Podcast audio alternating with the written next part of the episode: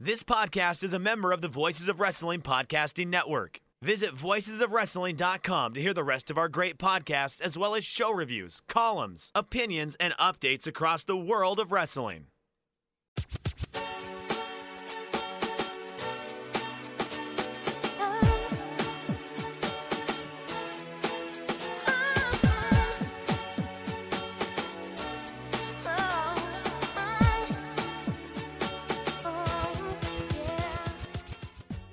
This is Everything Elite, the world's best podcast devoted exclusively to all elite wrestling and the elite extended universe. I'm Aaron, joined as always by my good friend Mike Spears. What's up, Mike? Hey y'all, it's your old pal Iron Mike Spears. I'm doing pretty well. It's been a busy week for me and week and a half for me, but I'm glad to be sitting here with my bros talking about all elite wrestling, dynamite, colon, homecoming. And yeah, how are you doing, AB? I'm good. I enjoyed the show live from AEW's Korakuen Hall. I thought uh, that was fun. So I was excited that they're back, you know. Uh, we're also joined, of course, by Nate, aka Epitasis. What's up, Nate? It's me. I'm here. I had to check because uh, Mike said he's doing pretty good. So I went to verify that, and the mental health meter on the whiteboard, still there after all this time, is indeed filled all the way to the top. So he is true to his word. Always good to see. Uh, hadn't checked on that in a while, but he has apparently been keeping it up. Yes, I've been keeping it up. That's it. I've been keeping the thing on my whiteboard up when I've had the same things from our uh, planning session for the Rampage show up there for at least a solid month and a half now, if you can see. Okay, but I mean, can, but can you confirm that the mental health meter is uh, is correct at this point in time? Oh, oh nope, he's changing oh, it. He's making a change. I can't see that Gotta far away that though. Change. he erased, he erased some. To change. I am turn and face the strange. no, I had to change it from the highest rating, which is great, down to the second highest rating, which is six. I feel like I, I feel like I catalyzed this decrease in your mental health now. no, no, six is great. I mean, it's not great, but uh, no, you know, yeah, you you just said it was. I mean, it's not. less than great, Mike. Come on, man. it's less than great, but it's very good. Like I said, I'm doing pretty good. All I'll right. tell you what, I'm doing pretty good. I actually booked my uh, my hotels for all out today, so I'm actually I actually found a place to stay.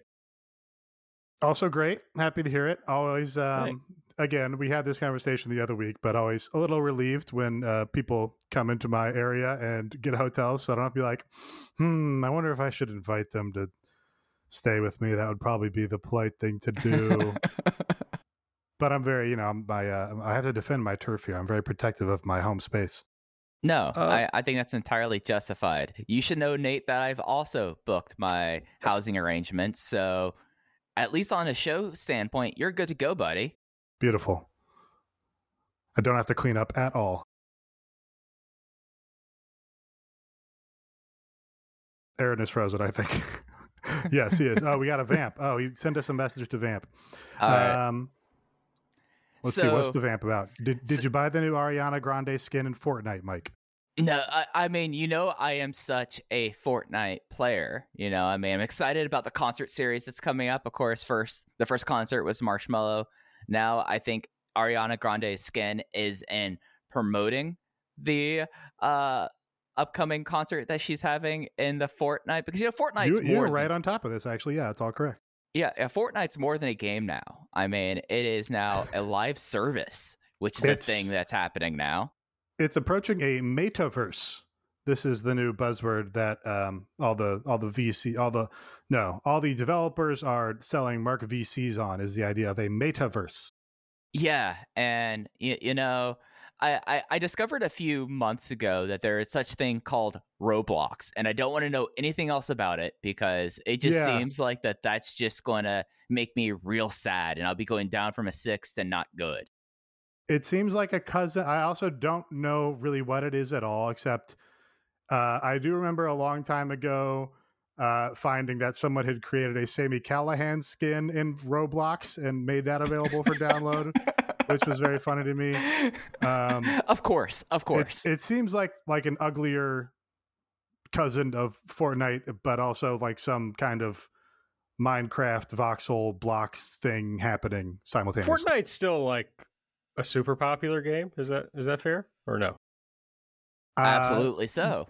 yeah, I mean, I think it's less in the zeitgeist, but I think in terms of you know population, I think I it's probably bigger than ever. wearing a Fortnite Uh, shirt the other day. I was like, oh, people are still doing Fortnite.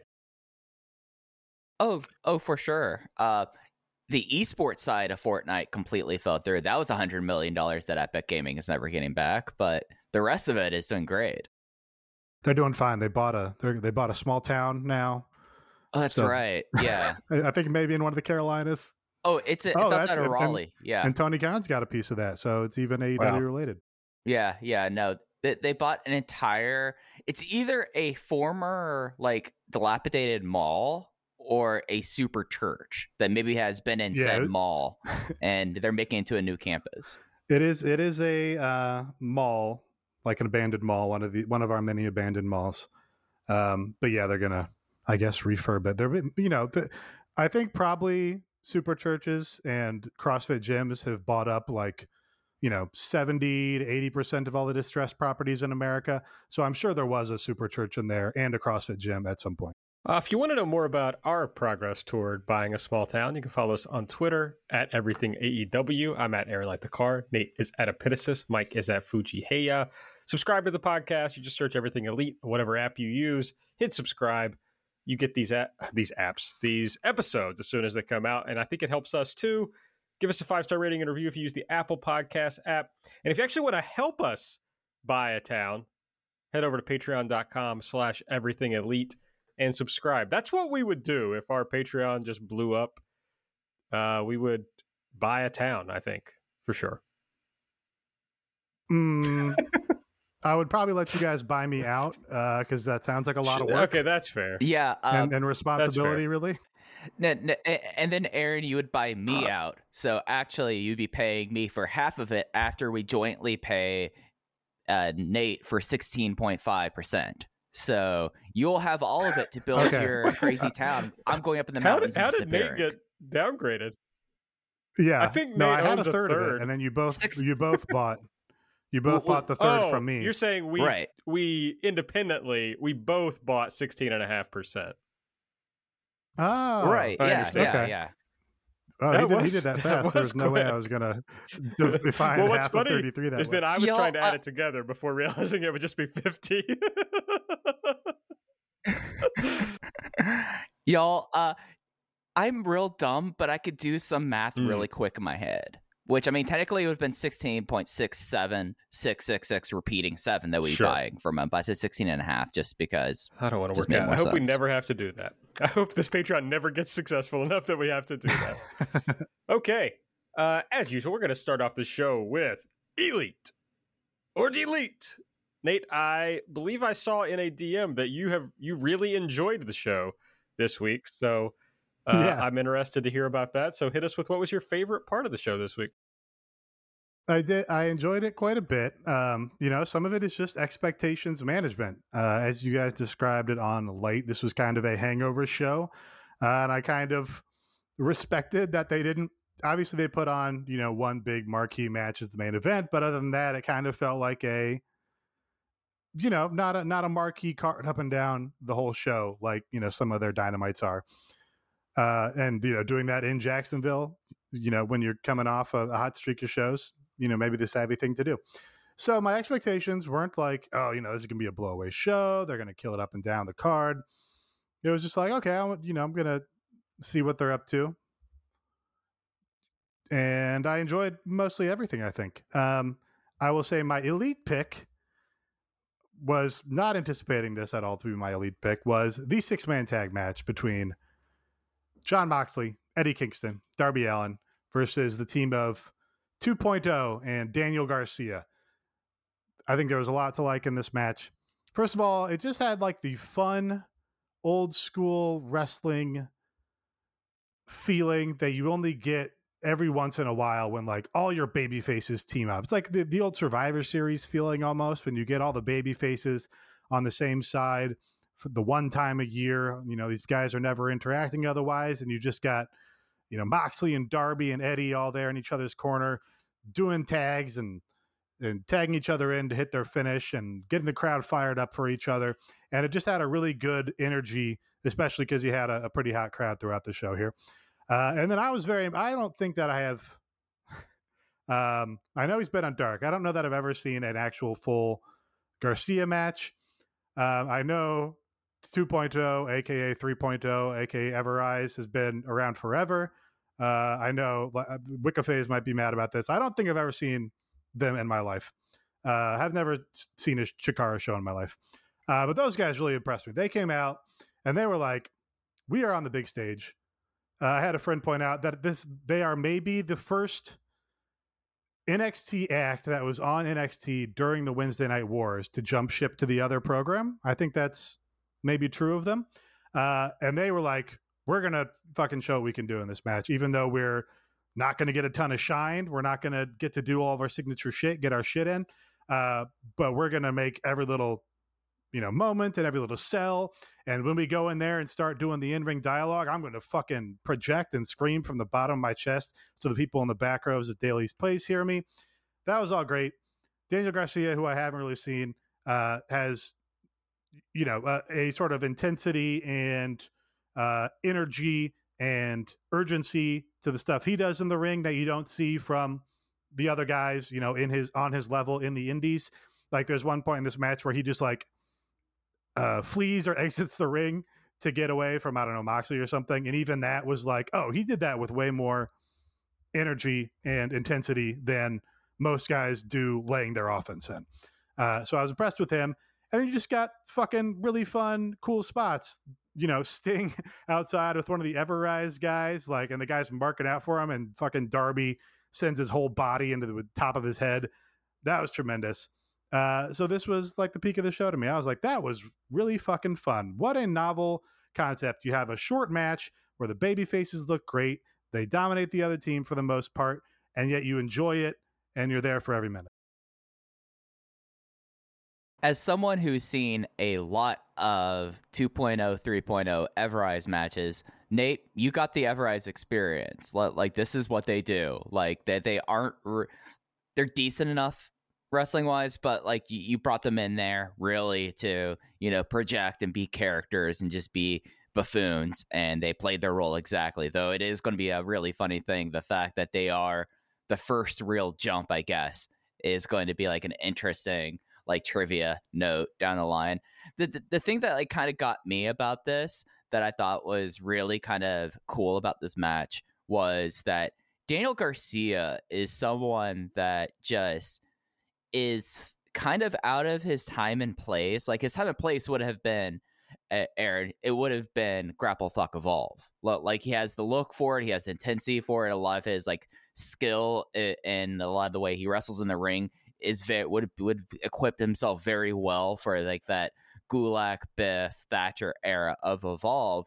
But he also showed a, a level of character and awareness that I feel like really translated really well. Whereas if you take a lot of those people that were prominent in that era of Evolve, I don't think that they'll be like, all right, this is like a house show kind of match to hear that we are just going to get in, get out. Eddie Kingston was awesome in this. Eddie just like de- selling his knee, doing like a desperation enzuigiri, and then selling the knee again. Just really awesome stuff. And then I mean, Daniel Garcia took like the nastiest looking paradigm shift at the end of the match, bleeding into the finish. It was sick as hell. I gotta. I, I think he probably has too much intensity for grapple fuck evolve. He, he's too mad. He, I, it, you know, the the grapple fuck evolve was like, I don't know, more uh like exhibitiony than uh just having that sort of like, oh, I, you know, we're I'm in a fucking fight right now. Uh, Daniel Garcia, also my first time seeing him, just extremely looked like um, a white rapper from Southern Ohio who like smoked outside your high school. You know, like oh, I yeah. don't know. That's just oh, kind yeah. of the vibe he gave me. Uh, but he was cool. He like I, I think also what you're going for, Nate, is maybe that he had too much charisma to be in the Evolve Grapple Fuck era. He actually seemed to have some personality, which was nice. Uh, I thought he was cool. I honestly, I expected to think uh, the 2.0 guys were lame, and I thought they were cool. They were fun. This whole thing was it rocked. No, unless I zoned out, nobody talked about the Darby spot. Did I miss that? Fuck. No, I did. Yeah, I did. That Yeah, was cool. uh, that looked great. That was exciting. yeah, everything about this was cool. They should do they should do more trios matches. Want to be clear, I am not advocating for the trios titles. I don't think that's necessary, but I do think if you're going to have these matches that really don't mean a lot, but you got crowds, you might as well put three baby faces together and have a, a, a good time. you just get more when you have you know elements like that that don't aren't in a feud or whatever and don't otherwise mix. Like we don't see moxley and darby interact ever since like their one match you know back pre-pandemic. Um and i think it just probably makes the crowd more fond and more invested in both of them. Just be like hey fucking there's moxley and darby. They're together. They're having a good time. They're uh you know flowing and working together. And it's just you go, hey, I like those guys. Now I like them more. Uh, it's kind of just a simple thing to uh, make it a little more dynamic with your character work. Yeah, it's cool to just see baby faces hanging out with each other. I like that. Okay, Mike, it's your turn. I know, you know, a lot of weeks you'd be picking the the big fun trios match, so I'm interested to see where you go. so i i think for me the thing that i came away with like the most impressed with was the tnt title match miro versus lee johnson. I thought that this was such a well done and cool match. Like miro doing little things in this match is something that you know you don't get to see very often at least in north american professional wrestling. Like the idea of just shrugging off drop kicks and like instead of going down he takes a knee and tries to collect himself because he is that much of a badass. He is that much of a tank that like all these things don't really affect him and the fact that he just at eventually at one point just decided that okay this was over and just destroyed him and then afterwards was like hugging lee and if you like read his lips he was like i forgive you i forgive you you did good and just like the most condescending way was just tremendous stuff and lee johnson is a real success story i would say of the daily's place era of all elite wrestling just the way that he really came aboard and then like got a contract through all of this and then to an extent that he got a tnt title match and i thought that he was really awesomeness and i like the way that they kind of worked like lee's like hope that he had in this match. Like there this was a match that had everyone knew what the finish was going to be. Everyone knew that this would not be a long match but the way that they kind of drew out and let Lee keep on staying in it. And then Lee got the offense where he did tope suicida, tope suicida, tope con hilo, where he did a splash, where he like he got like the very near three count. And I don't know if it's something where like I mean, I was not invested enough to thinking that he had a chance of winning this belt, but I was but the crowd at, at some points seemed like they were, and that added so much to it. And just was overall just an overwhelming success of a title match. And Miro is the most interesting champion, I would say, in North America wrestling right now. And I'm excited to see where the where the road takes him next because this was kind of like a checklist defense. Like, I, all right, I got defense done on Dynamite. Now, what am I doing next? I'm kind of excited to see as we start approaching All Out where he goes from here. Yeah. Uh, so yeah, this this match totally worked. Totally accomplished what they said it had to do. Uh, Miro is obviously great. I do. I really like his his new music that they've added with the horns. It just gives them a different energy than everybody else has. Nobody else has that sort of. I don't know. It's like a it's like a old school fanfare, but it's got his whatever Bulgarian flair to it. That all works for him. So with the caveat that this all totally worked and was successful, I'm going to nitpick it. Um, I don't. I just think that they gave Lee Johnson too much. It went too long, and Lee Johnson got too much of a hope spot in there. I just want to see. I said this the last time they did uh, a Miro title match on television. I just want to see Miro kill these guys, especially Lee Johnson, who has not won on Dynamite at all ever since the one his the one match on Dynamite where he got his first win, and then like you know the Nightmare Family congratulated him or whatever, and QT was mad.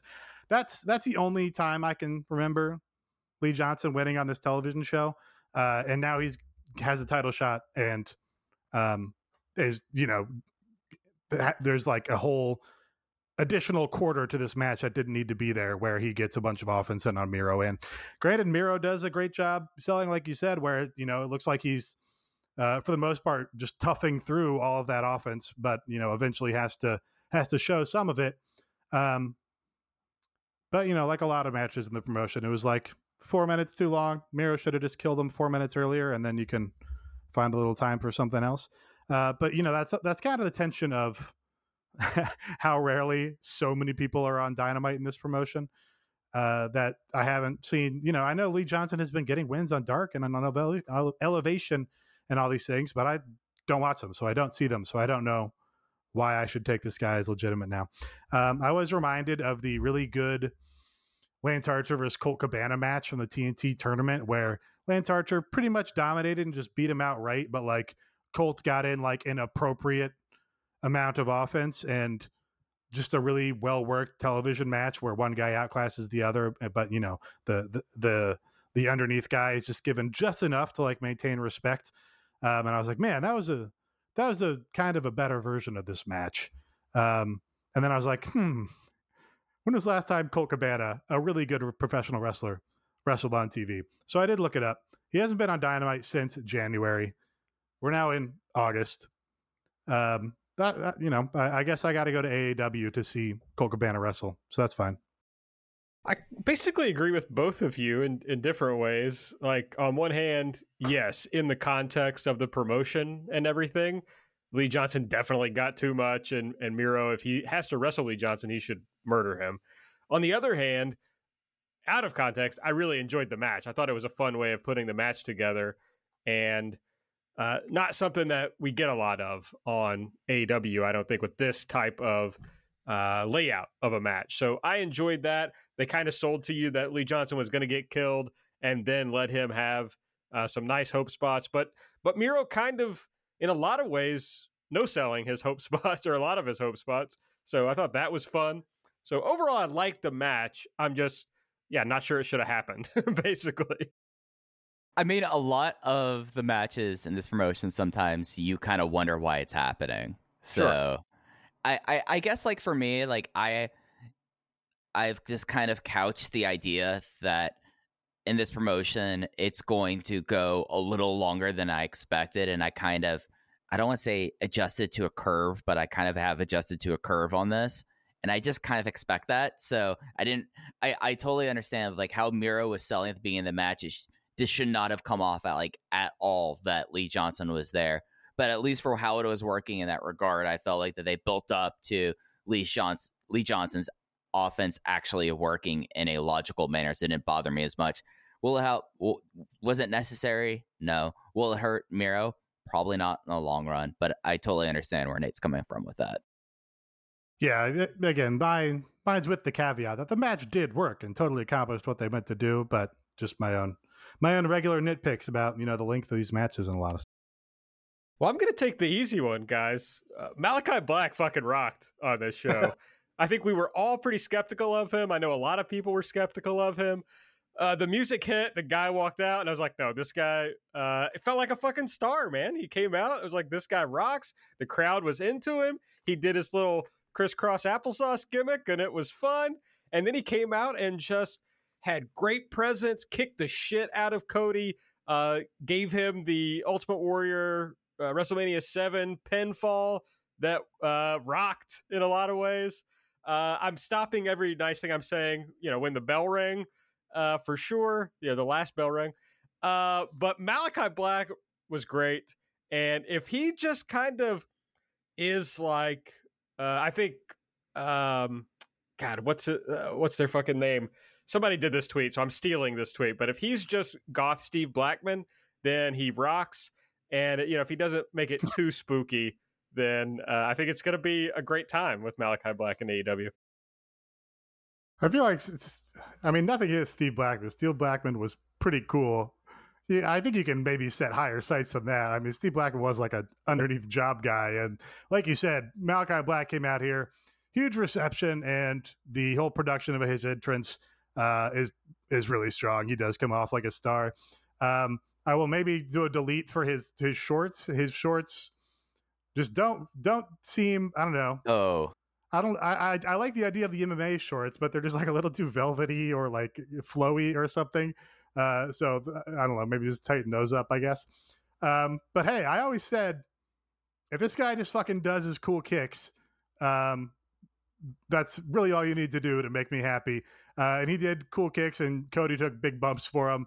Uh, and Cody, you know, died to him in in five minutes. Uh, so that's that's a pretty uh, sound formula for making the new guy come off like a star. Uh, everything after the bell was good. Um, and there was one other point that I had. Uh, oh, th- th- the- why is he still doing the eye makeup? Does that does that enhance him at all to have obvious makeup on his face? It's Buddy, I just look at it and I go, it's lore. It's, It's lore. lore. He's selling the story for Big Match Buddy. You kidding me? that's stupid. Um, but it just it's just so clearly makeup. Like you look at it and you go, man, I you know we have high definition cameras. I I see I can see the outline of your fake contact in your eye.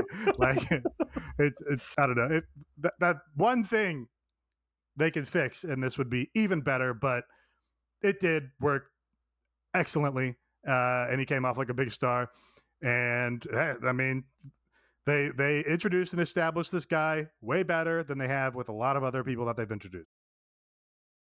I will defend the shorts. Those are K1 kickboxing shorts, and they're supposed to be a little bit more flowy because they're supposed to allow for better movement of the legs. I mean, you guys show off the gams, Nate.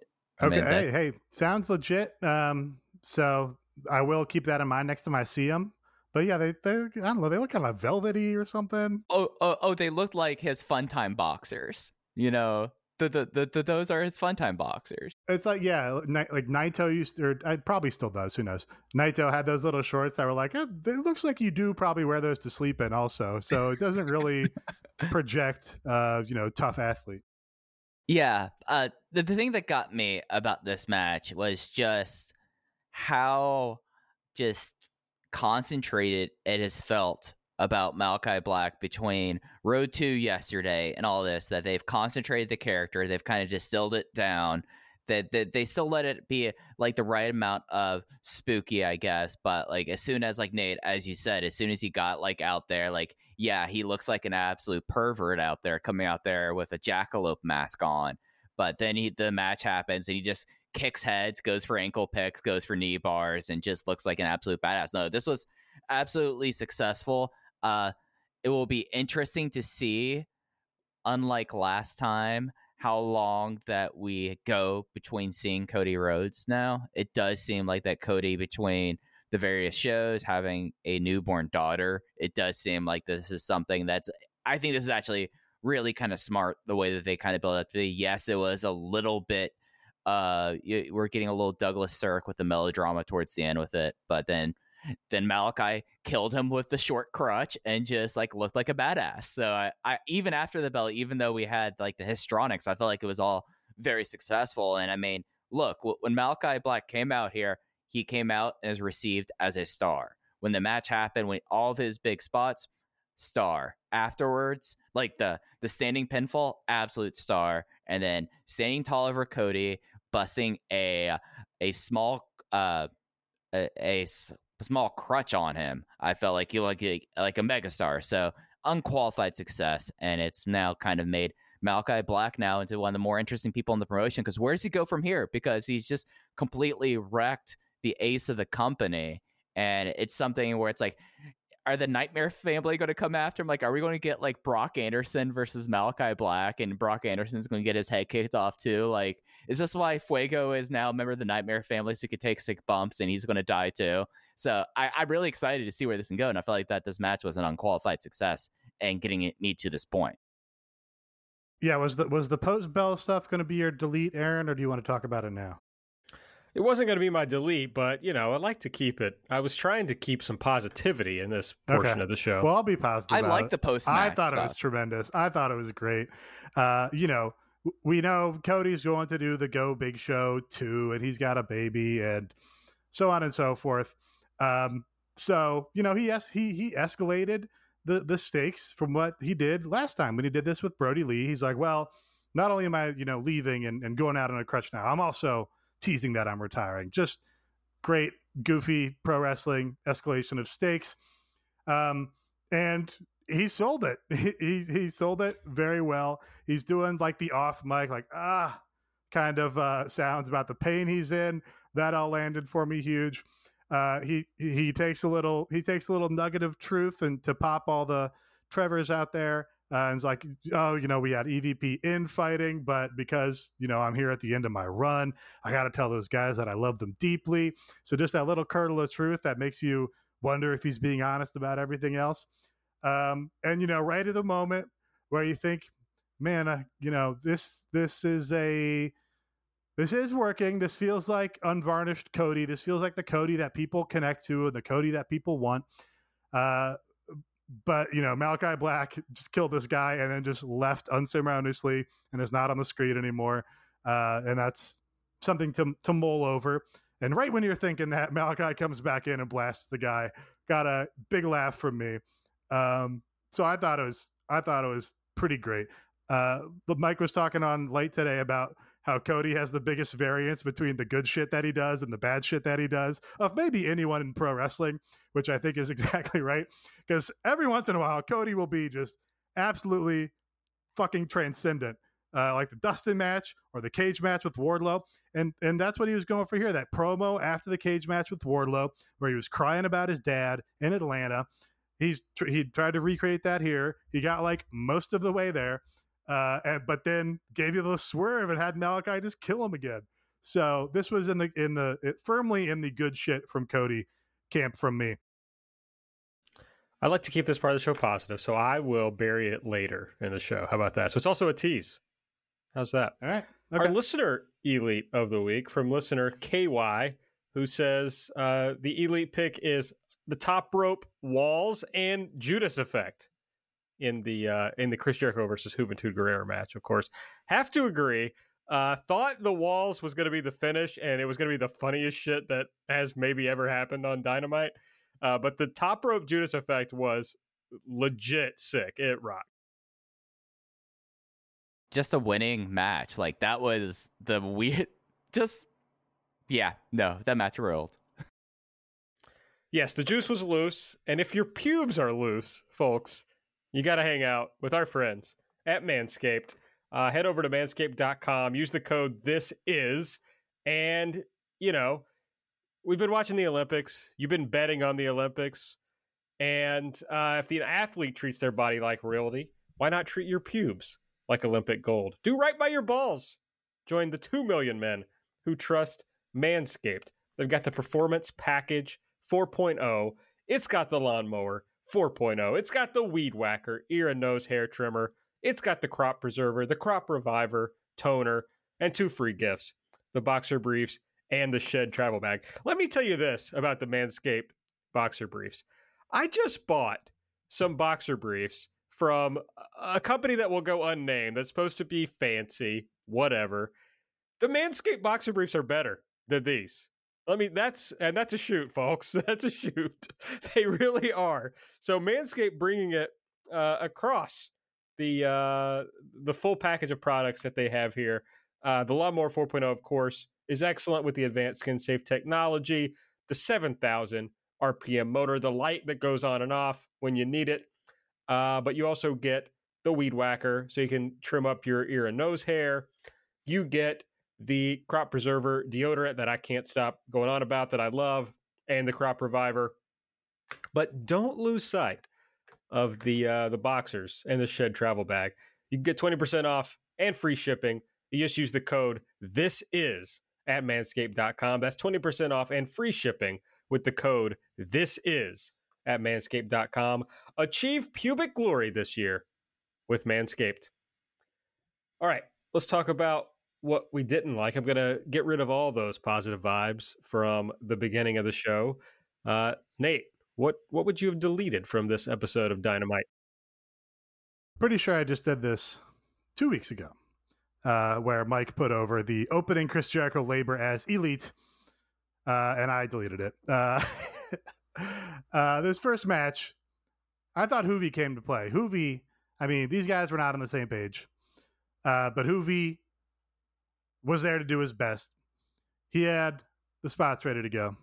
He had the energy ready to go. He had the backspitting uh, gut kicks ready to go.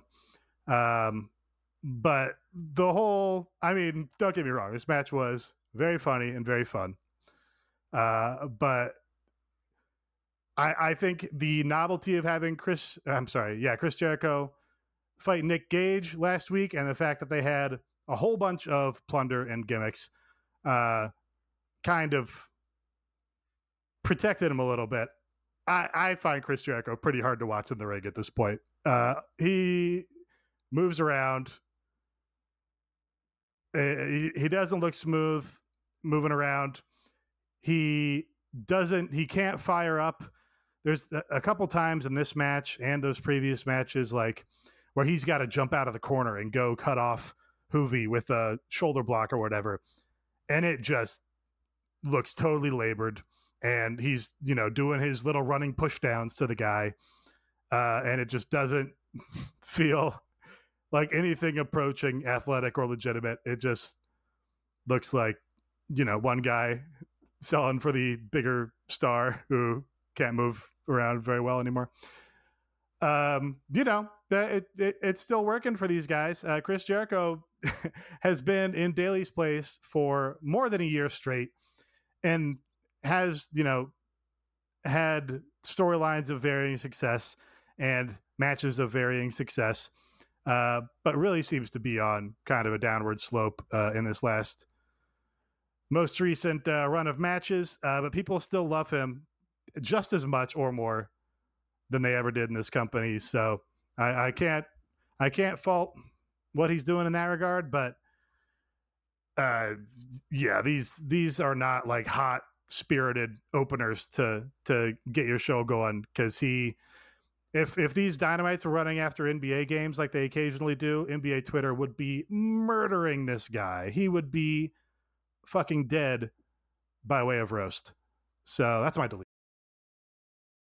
All that being said, Nate, your your comments are valid. I feel like you're justified in what you're saying. This match was fucking hilarious. like just bizarre. Like Juventud Guerrera, the juice was loose, just doing like trying to turn the clock back to Juventud Guerrera, who's like only wrestled twice this year. Like he does not wrestle a whole lot in Mexico. He runs like weird like tournaments instead. And Jericho, yeah, no, like expecting like turn the clock back like this kind of match. You you know who the and I've mentioned before. You know who Jericho would have looked okay in the ring with in this Ultimo Dragon because Ultimo Dragon doesn't do anything he used to do. He would just like go hold, hold, and you do a La Magistral in eight minutes and you get out of there. But no, this is just bizarre. And how is he going to do the Wardlow match next week without Wardlow looking like absolute shit?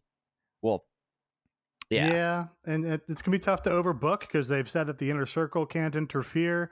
So, uh, and it's, you know, Jericho is not spry or nimble enough to be like, uh, you know, evading and outsmarting two guys at once. It's just going to look labored and slow and fake. That's just what he is now. So, also, very strange choice by commentary. MJF gets on there and he's like, Juvi is the fastest and most agile luchador in the world. It's like, man, he's like, you know, yeah, you can say he used to be, but you're going to set that expectation for people that he's fast and agile when he's yeah. in there with Chris Jericho. I don't know, man. Um, I don't know. I thought this was bad, but in a way that I really enjoyed it. I thought it was fun. Um, definitely they were not on the same page, and definitely they it made Jericho look worse than he has in in some time. Honestly, he looked bad. Now maybe I just worked myself because I've really enjoyed these labors matches so far. I'm like, ah, I'm back into I'm into Jericho again and uh, this was it was not good, but it was funny. I really wish they would have finished with the walls from the top rope. That was funny as fuck. Uh, I should say the um, the fly, the Judas of the Flying Judas effect did look great. That was awesome. Yeah, definitely the highlight. Um, yeah, I mean, you thought the Shawn Spears match was like really. I mean, don't get me wrong. I am this version of Chris Jericho is very funny. And uh, again, if he was, uh, you know, a luchador doing this uh, in Mexico in front of 800 people, I would think he's the absolute greatest. Uh, I like the but- Spears match. Hmm. I did. yeah, I, it's Jer- uh, Jericho looks rough, man. He does. I mean, he's bad. That's He's- all. That's all. Now, speaking of commentary doing weird things, after this match, MJF does his whole spiel about Wardlow being the, the fourth labor, which I do agree is is weird, and I kind of hate the idea that Wardlow is going to have to lose again. But MJF is like, "Oh, I'll be accompanying Wardlow to the ring," and Jr. immediately says, "MJF's the referee." And it sells it as being the ref, but then the graphic later doesn't say MJF is the referee. So I don't think he is the referee. But Jim Ross said twice that he was. Like, what the fuck? Yeah, he's uh, he's not the referee. No. I think Jr. just thinks. What's what's Miro's catchphrase? Is it God's favorite champion. chosen champion? Favorite? champion? Yeah, God's favorite champion, the Redeemer. There was a moment. Okay, there was a moment I think during the ad break where Miro is getting the heat on the dude, and he yells into the camera, "God's favorite champion." Uh, and and Jim Ross goes, "Oh, God's only champion. Is that what he means?" All right. Uh, Mike, hit us with your delete pick of the week. just Christian in general, like Christian on the show just was not good. And especially for how things are starting to come together for All Out. He is currently, after the night show, ranked number one in the men's division. He cut like an absolute bizarre promo backstage afterwards. And then it is just like you're doing this build up here. And if this was a build up to a TV match, that makes sense. Like if, it, if this was going to be a TV Christian match here, and they have time, they have at least six episodes of television to get there. But I everything that's like put out by Christian right now, is there anything in how Christian has one wrestled or two has been portrayed that makes you feel like, hey, this feels like the right person to go do a pay per view main event with? Because I just like look at this, I'm like, this seems like perhaps like the worst possible option they could be doing with the uh, AEW Men's World Title here, and I just was it was abysmal. Like the Christian stuff this week, just like made no sense to me whatsoever. Yeah, I mean, I can't do a great defense of Christian if he's the all-out match as has been suggested or rumored. That's a pretty big disappointment. I agree. I think he's a fine television challenger. I, I, you know, that would be. They brought him in and were like immediately setting him up as like a dream Omega match. Um, so you know, they, they did a little course correction. They got him on solid footing with the Jungle Boy thing. That's all great and wonderful. Uh, and then maybe you heat him up for a television challenge. That's totally a valid place for him to be, I think, given his history in the in the business and everything. Um, but yeah, that I mean, Meltzer said Page is not on All Out, and they're not doing a title match there. Some people have suggested this is because his babies do. Um, but to go from expecting that to be the match, and even assuming that like CM Punk is somewhere on the show and he's you know going to send most of the Chicago people home happy. Uh, I'm still gonna, you know, if they're in the building, I'm gonna be fucking annoyed that Christian is in the world title match. Like, really, Christian? I guess I don't. You know, I, I I thought the Matt Hardy match was pretty good the other week. Here's the thing: Christian, his his finishers stink. The spear stinks. The unprettier stinks. The spear, but he beat him with the spear here, and his spear just doesn't look like anything. It looks like a little stomach hug push down. Terrible finish. I, surely there's Ah, another yes, finisher the out there. stomach hug push There's got to be another finisher out there that he can use. I mean, he has been using these two bad finishers for like 20 Yeah. years. I understand. Uh, they're still bad. I don't know. That's that's all I got. It it, it looks like a eight year old learning how to play tackle football. Like there's no momentum. It's just like colliding and falling, colliding and falling. It just looks bad. It looks bad. Who has a who has a worse spear, Christian or Charlotte? I cannot tell you the last time I saw a Charlotte Spear. So yeah, yeah, buddy, you're you're barking up the wrong tree. There are bad. I was there are- just- I- I her was- spear was bad. It was bad. most people have very Yeah. bad spears. There's like I know a very bad Spears. Ah! hey Mike no sold that. I was talking about Drew, of course. That's why I no sold that. Mo- yeah, many more bad spears than good ones. You, yeah, um, if you can't do it like Goldberg, don't do it. I don't know. yeah, agree. I don't have anything to add to that. Couldn't agree more. Everybody knows how I feel about Christian, so I don't want to pile on. Um, all right, I have um, an anticipatory delete, a uh, Hmm. preliminary delete, and it kind of plays into that. It's like whatever's going on with Adam Page, I I really don't like.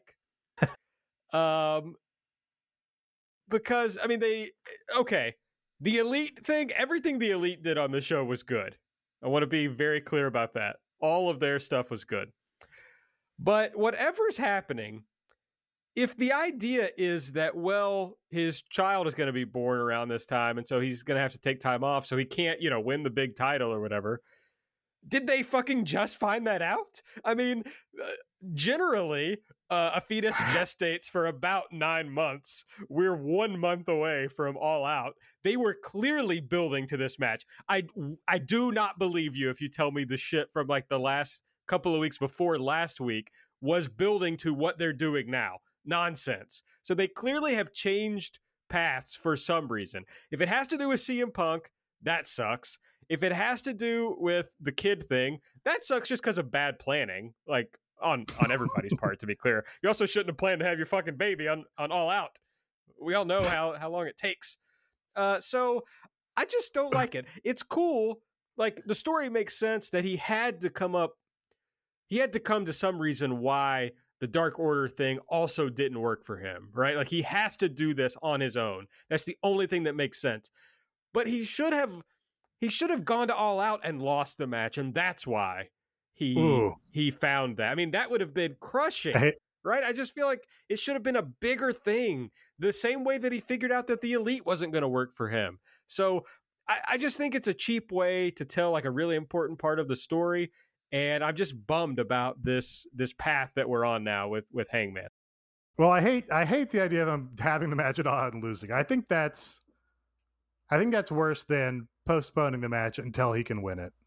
Um, but yeah, I will say if it is if it is the case that he's not on the show because his his children's child is being born, they need to get that story out there and launder that to people. um, because if there's the perception that they, I mean, there already is the perception that they're putting him you know, on the bench because CM Punk is coming in.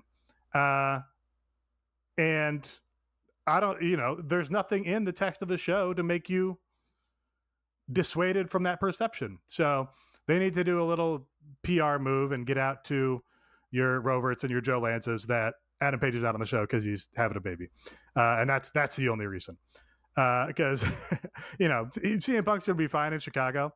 But if he comes in playing the the rock role of the part-time worker who's coming in to take the spots away from the you know guys who are here and working hard every single week and our homegrown stars and we're going to bring back this star from the past and put him over instead. Um, that that kills him and that uh, makes you it lessens your affection for the company and the brand. It makes you go hmm, this is kind of just the same old shit isn't it? So i think they need to tread kind of carefully on that point What What's even more annoying to me is that you know, what you're saying about they need to launder that story because they're still telling a story on TV that could conceivably end in Adam Page challenging Kenny Omega at All Out, which we're led to believe isn't happening. So, uh, you know, it's just one of those times where I guess hearing things or whatever kind of fucks up. I don't know. You don't know what to expect. But if they're not delivering that at all out, they are continuing to sell a, a false bill of goods to the fans, which I think is a bad idea. Yeah, it's it's a hard modern wrestling question where you do have to account for what the fans are hearing and thinking, or else you're not doing your job of working the fans to get the desired reaction that you want. You're you're just being lazy about it, and uh, um, so I think you need to take that into account. Uh, and you know, it's like a it's kind of a perpetual wrestling problem in how much do you make people wait until you give them what you want? How much do you tease them along to get more money out of them? How much do you, you know, have the have the second act of the trilogy where there's the the downfall of the hero? Um, how long do you milk that for until you pay him off and give him the the happy baby face ending? Uh, it's very hard to say, but you are, you know, they're inching closer to being in trouble on that point. Um, and I think they, I, I hope that they are more aware of that than they are about uh, what they're putting on their AEW Dark show. It, it's yeah. Uh, it's something where like each time you pull back the football, like using a, a peanuts analogy, if you are Tony Khan as Lucy pulling up the football each time Charlie Brown or the fans expect it's going to happen, you really are risking the chance that, that people just get divested in it. That they're just like, okay, yeah, it's just not going to happen. And then when it happens, it just doesn't matter. So Nate, you were dead on about that. I just, it's something that I like a very kind of cleanly told story in a way. Like sometimes I feel like that they make situations too cute by half and it just turns into a problem of their own making here. And it's something that this has so overwhelmingly been a story of the promotion for the last two years has been, or since inception was, can Hangman win the title? Is he good enough? And the way that they've like played out the story there, that it just seems like at a certain point, and and I feel like this might be kind of where you're coming from here, AB, like outside of the whole situation with his unborn child and due dates and all this.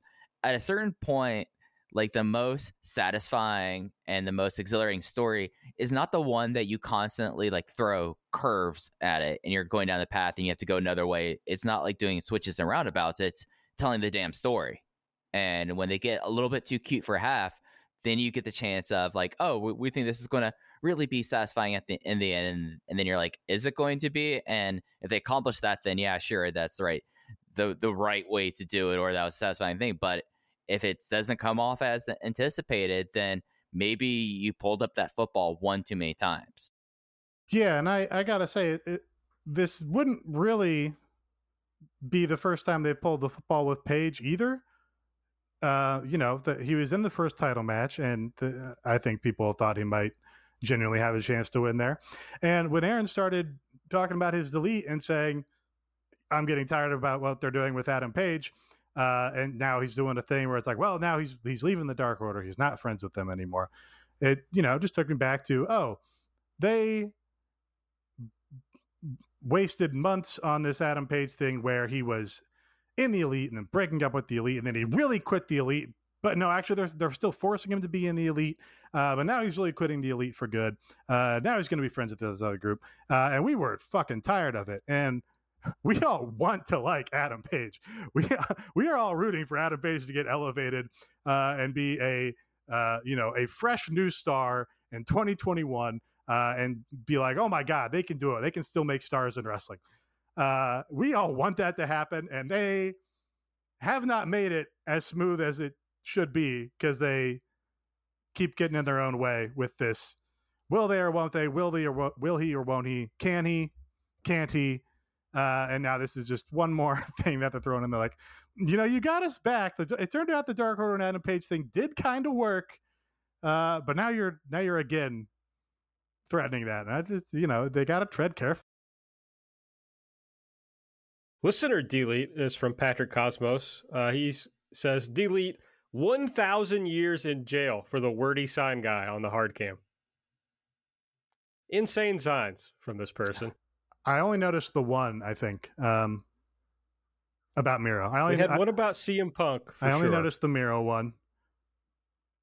You know, I when they, they were, first started running AEW events, didn't they say no signs? Wasn't that a thing that they weren't? It was like we don't, we don't want that. we don't want our our crowds to be full of signs, you know, obstructing people's view. Yeah, uh, the, there might have been like, hey, we, I feel it's like we're catering towards the fan experience was like a big thing about yeah. that, but don't think the only sign of that guys that I noticed was like he had like a wasn't it like a really like depressed sign or like a sign about someone that was supposed to win and then it was like the exact opposite happened and then like he looked really crestfallen on camera. I think I it saw like somebody a- talking about it in the Discord, but I don't remember what it was. Yeah, yeah, yeah, yeah. I didn't register that. I mean, I just think signs at wrestling shows like it just makes a miserable viewing experience. Like, um, at least he was putting them, from what I could tell, like over the barricade and not holding Oh, it yeah. up the entire time. Yeah. so They were just unreadable because they had like fucking paragraphs on them. Yeah. yeah, yeah. Paragraphs using like the very fine tip sharpie. Like no one's gonna be able to see that on national television. Yeah, unnecessary. Oh. I, I'm I, I'm think I'm just totally against signs. Um, you know, I'm I'm tired of seeing signs in my Twitter feed. Just, you know, not I'm I over agree. signs. There's, Well, and, like, there's no clever we sign. already had enough signs. There were enough signs in the 90s. We can look at those forever. And, and then fatheads, like I just Oh, I fucking hate the fatheads. yeah, yeah, yeah. I'm gonna be Anyway. old man shaking fist here, but like trying to keep it positive. We're, on, we're in the guys. delete I- I- section of the show. You're right. You're Yeah. right. in the hobby, it's not easy being a fan of ripping packs or repacks.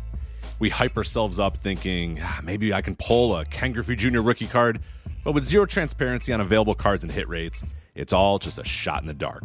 Until now. Introducing slab packs from arenaclub.com, the only repack that provides real value, a complete view of all possible cards, and clear hit rates for each one. Now, when I buy slab packs at Arena Club, it finally feels like I know what I'm getting.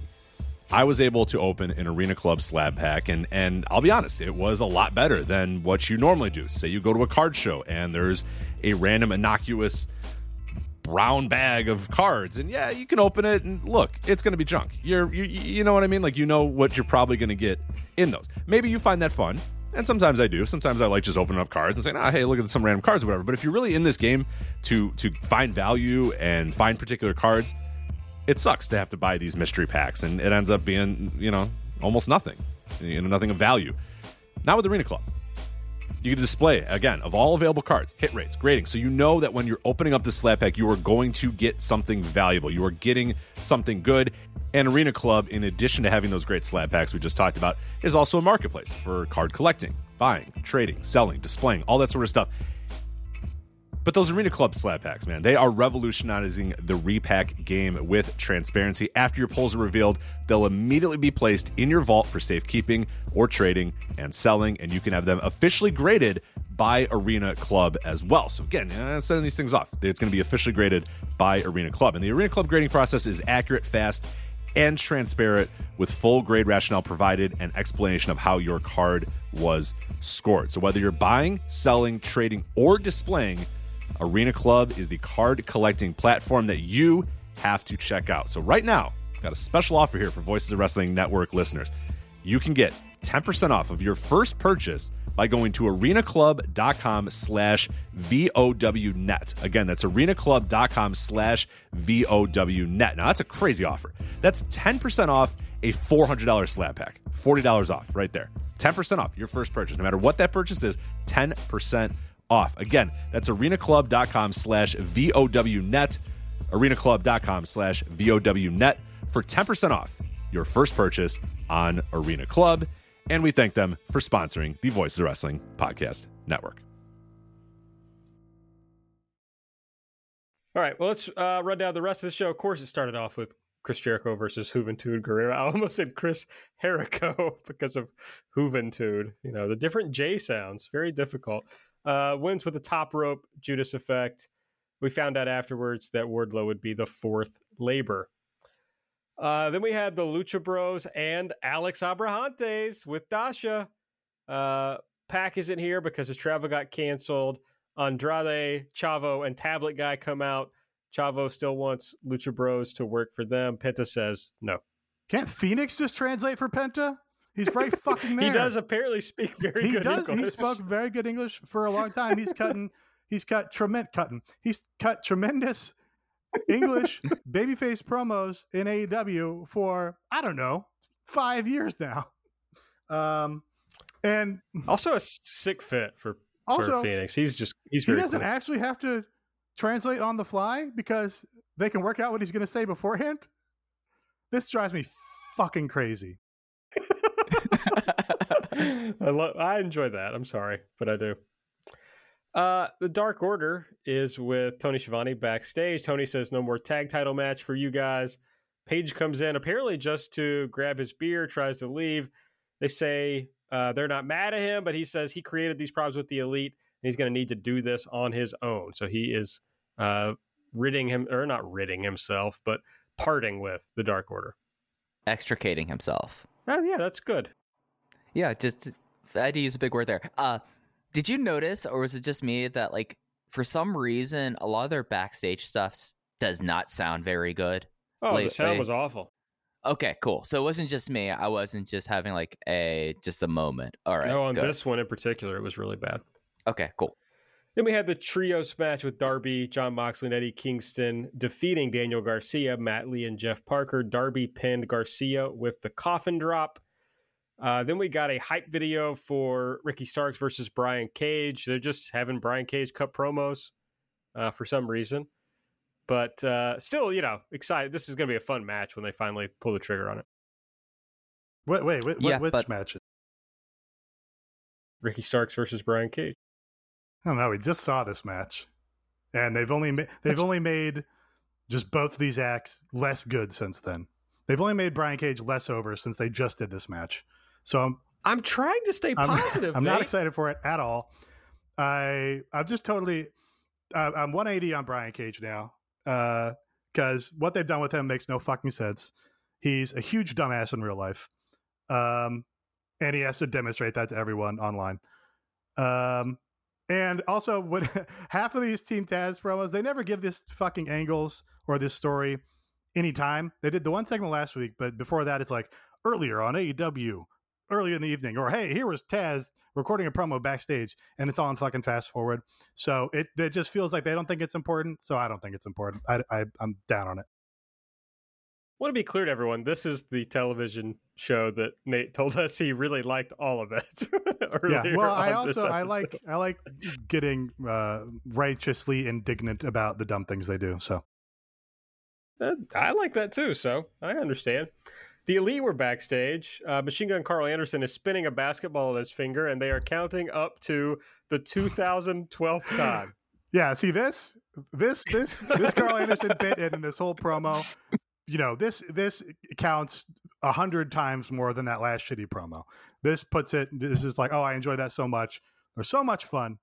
Uh, you know, the Brian Cage thing is a little blip in the back of my mind compared to the pure endorphin rush that was this elite segment.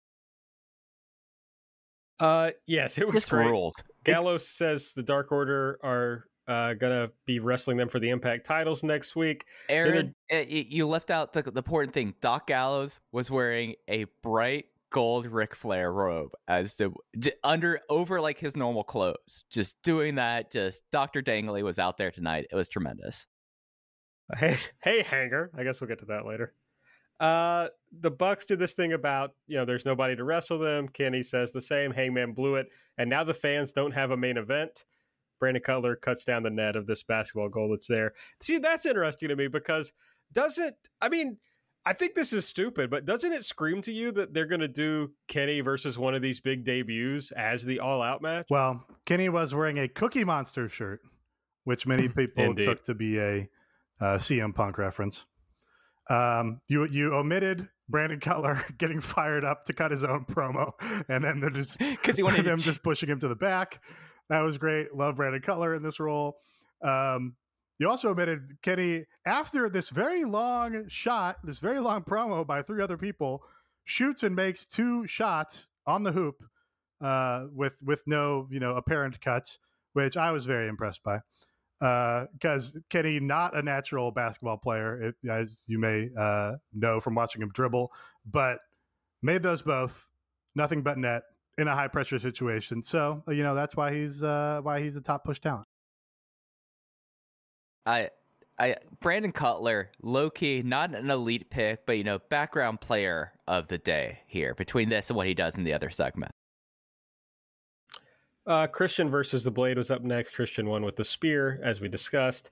Then we got a pre-tape uh, with Santana Ortiz and FTR building to another match uh, because FTR Bald wants to get back at them for Cash's injury. And I just want to congratulate these two teams and AEW on finally figuring out a build to a match between between them. Very good. And figuring out how to edit a dynamic promo war between Yeah. these two teams because the editing was actually like crisp. They Uh, made Bald do a good promo. Bald had a good promo, but I was grossed out the entire time because they showed Cash Wheeler's injury. I'm glad Cash Wheeler is doing well. Did not need to see that like that. I'm a I, I'm a little bit of a squeamish one, so like that I, I had a ugh moment with that, but like the segment rocked outside of that.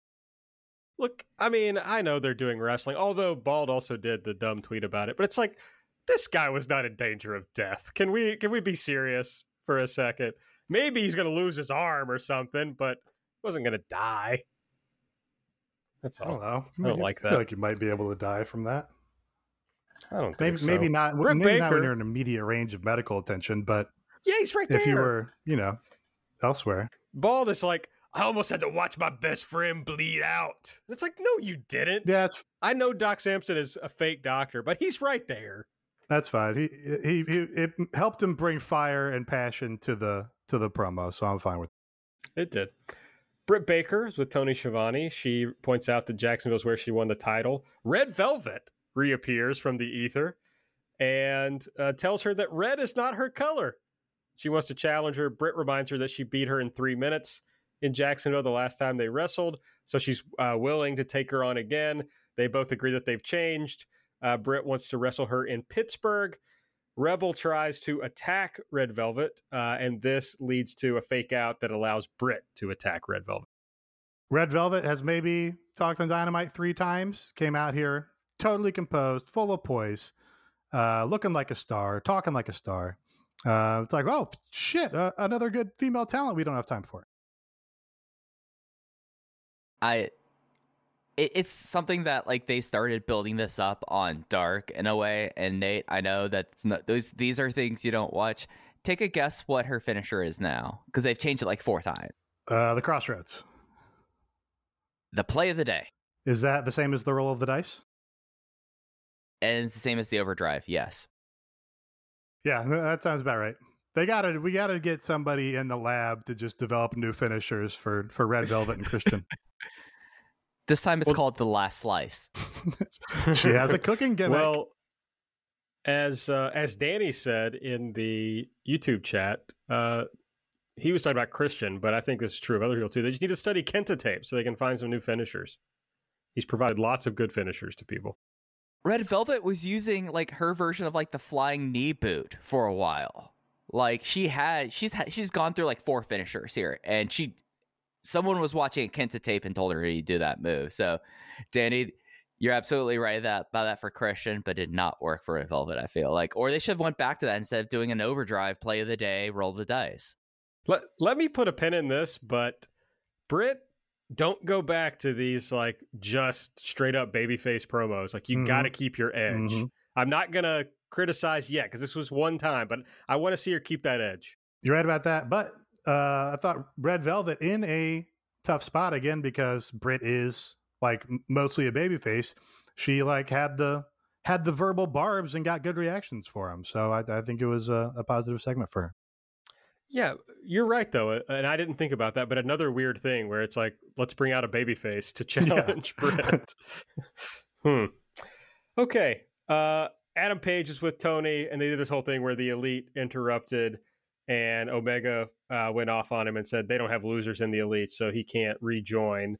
Uh, Page slapped him. The, everybody else attacked him. The Dark Order tried to come out, but then Evil Uno and Stu Grayson basically pushed them to the back, and that led to the Bucks hitting multiple BTE triggers on Page. The Elite Hunter Frankie Kazarian arose from the dead, uh, but the numbers were against him, and we end with Omega hitting Page with the title. That's not just it. He also, we also had Michael Nakazawa dunk the ball on Adam Page and Brandon Cutler get uh, so happy because he got the cold spray on Kazarian. The flunkies are amazing. They're so here. great. What was really good about both of those, Cutler was like using the cold spray not only to spray him, but was like fending him away with the cold spray like it was a sword or something. Where he's like, "No, you can't come close to me." It was like a it was like a bug. it was like he's trying to spray a bug. And then Nakazawa with the ball, uh, you know, had to get the perfect opportunity and took like three three attempts too long to actually use the ball, and then did it at like the perfectly wrong time. Very funny. Love those guys. Then we had uh, Dan Lambert pre-tape. He's back and says he's bringing backup next week for Lance Archer. So I guess any guesses on uh, on Dan Lambert's backup? Got fired up for this. Hey, uh, Paige VanZant. Yeah, heard heard Okay, heard but- Tony was at the Paige VanZant fight. I kind of had her slated maybe as a possibility for Britt's Heavy if that's not Ruby Soho. Um, she can't fight Lance Archer. who's uh, oh maybe it's Kane because Kane is back. in- Kane is back in AAA now. Yeah. I'm sorry, Mayor Glenn Jacobs. No, the good no, Kane. Kane The good Kane. Yeah. Not not Uh, not the worst he- major league professional wrestler of all time, Glenn Jacob. Uh, here's the the thing though. Uh, Cain Velasquez is AKA. That's San Jose. Oh, in terms of his fight camp. Yeah. Yeah, but it, it, it you know I don't think AKA probably doesn't have a, a ready-made wrestling promo guy ma- already working in AEW. No, no, you're entirely right about that. Uh, King Mo. I mean, remember when King That Mo was supposed to be a big thing in wrestling? Um, in terms of did I hear the name King Mo a lot? I do remember that. I do not remember when I ever actually saw him or had reason to believe that anyone believed him to be big outside of like whatever people were listening to whatever podcast.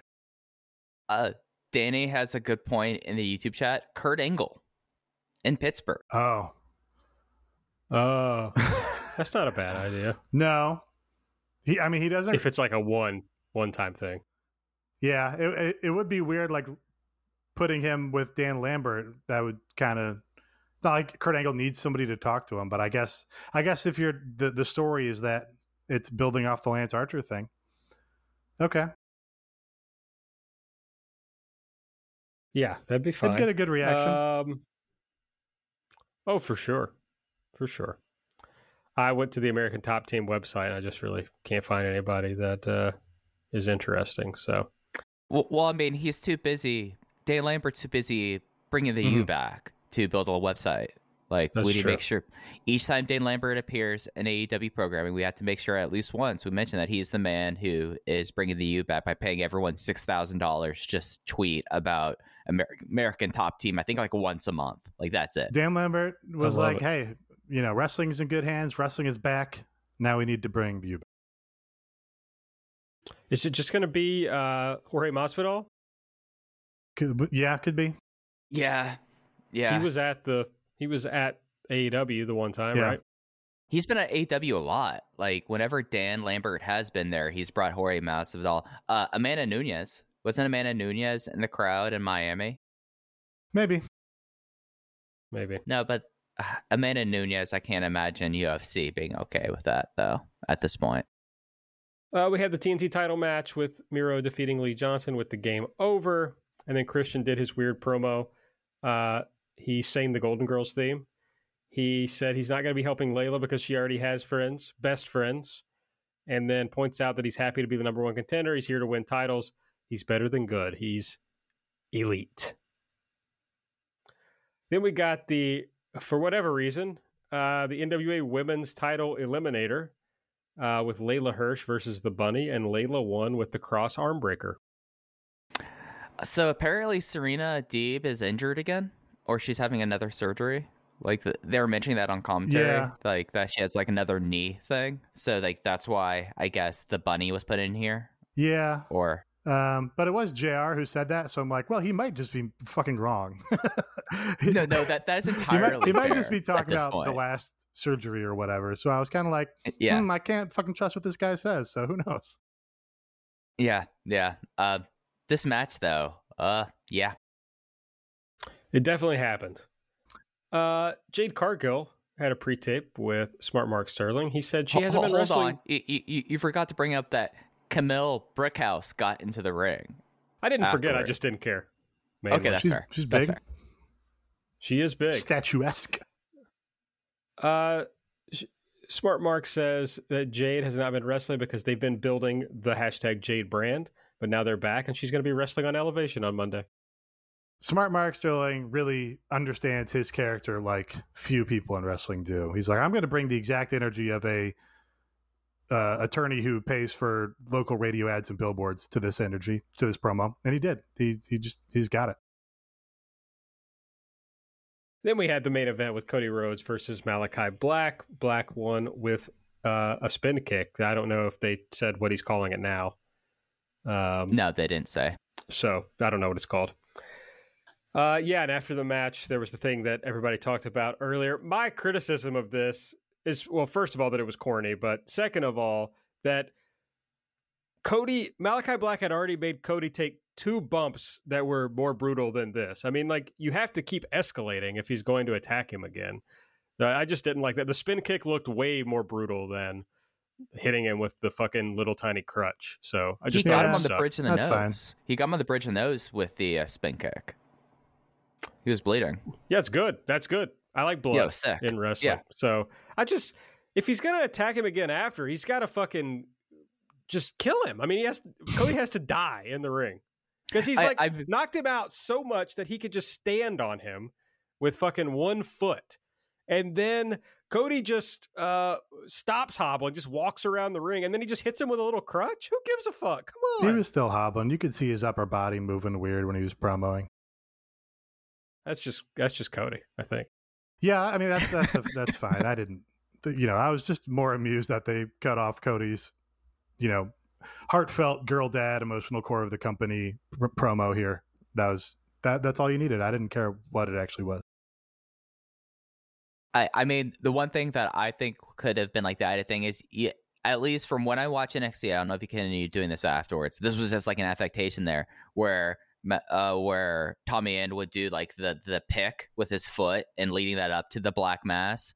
That would have been the way, like like have him with like him the crutch, and then while he's practically out on his feet, you do it again. That's how I would have gone off air, and that would have felt a little bit more justified because, like, all right, he's already he's already knocked out. Like like you're beating up someone who's unconscious. So Well, that was Dynamite for this week. If you enjoy our show, the best way to support us is to go to patreon.com slash everything elite. And the Patreon is uh, getting revamped. It is revamped currently as the calendar has turned to August. And the idea basically is we're going to be, I don't know, more, I guess there's going to be more AEW coverage on the Patreon. So if you're a real AEW head, this is the place to be because you're going to get coverage of Dynamite, of course. We do a preview on Wednesday mornings that Mike and I do. We cover all the vlogs. Nate does that on the uh, light show that we put out on Wednesdays. At, at least Mike one of I- the vlogs. We cover at least one of the vlogs. exactly. Mike and I cover Dark and Elevation at some length, sometimes at more length than others. road two. We cover Road 2, and we're going to be having a dedicated show for Rampage that will come out on the weekends after the late Friday night show. Uh, so it's we cover everything, literally everything elite. Uh, also, we do some bonus content. This week, we put out a retrospective of All In with our good friends Kara and Oat. I think it was uh, quite a bit of fun. So I hope you'll check it out. You just sign up at patreon.com slash everything elite. We got three tiers. You also get the live uh, dynamite or these this show that we're doing right now. You can get it live if you're on the eight dollar tier. We do pay per view instant reactions. Uh, we do it all, and there's a Discord that's a lot of fun. So uh, come join us, patreon.com slash everything elite. Next week on Dynamite, they're going to be in Pittsburgh. We're going to have Chris Jericho versus Wardlow, uh, the fourth labor. We're going to have Nyla Rose versus Kris Statlander. And for the Impact Tag titles, we have the Good Brothers versus Evil Uno and Stu Grayson. Let's go match. Do you think? Yeah, they- yeah. I thought they were building to Britt versus Nyla. Do you think Kris can just win this and we can just go to Britt versus Kris instead for all out? Didn't we just do Britt versus Nyla? I don't think they're doing that again. No, no, they're not doing that again. I think this actually is the build to Kris. Did they just do Britt versus Yeah, Nyla? burgers, Yeah, Vicky. yeah. That was you mean the tag match? No, this No, was the that was like two weeks ago. match. A- A- A- Oh, Aaron, fuck. do you smell toast right now? Yeah, I'm losing. Oh, you guys are right. Twelve minutes in Garland, Texas. Yeah. Don't remember that happening at all. We Was it good or, or what? well, no, No. well, uh, no. No. And we didn't. We didn't talk about it being the title feud for I don't know Yeah. five or six weeks. I remember that. I just don't remember the actual match happening. Man, Yeah, it happened. huh? Well, good for them. I'm glad uh, they were able to, to do that match. Good for Nyla getting another title shot. Uh, good for Britt for defending her title. Happy for her. So, uh, all right. So we think Britt versus Kris for for All Out. I, it seems like Kris should be, you know, the first real threat to Britt.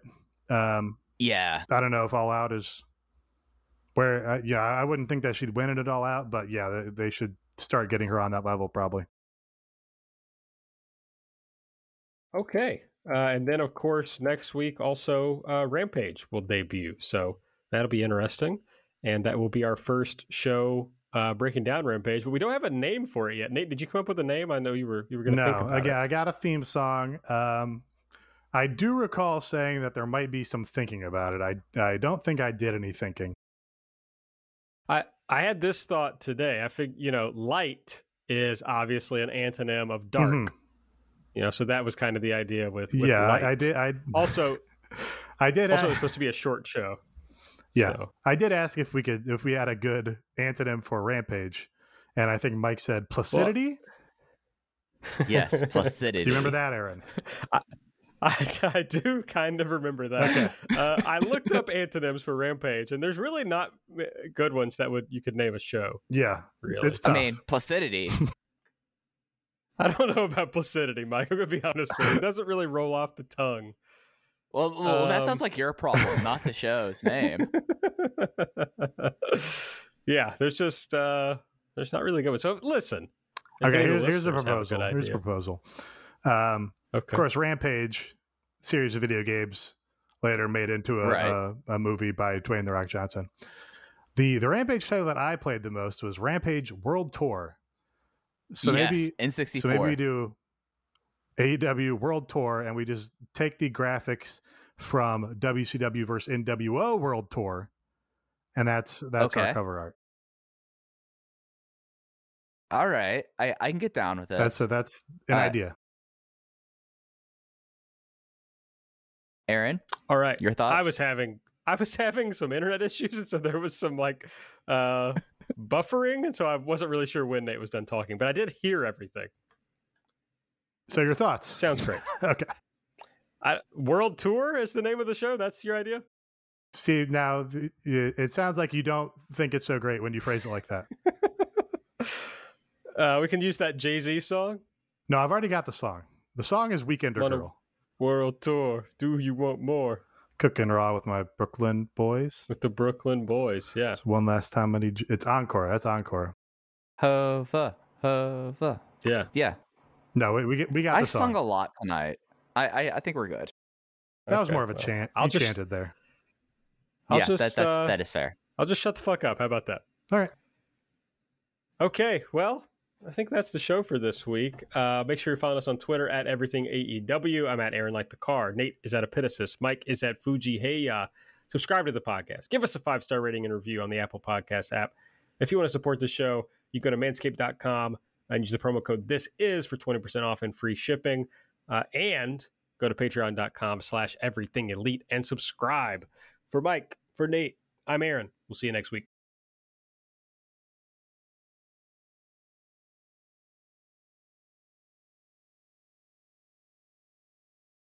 All right, we're good. Uh, Andrew, or yeah, Andrew had a name, Temperance. Temperance. Hmm. Yeah,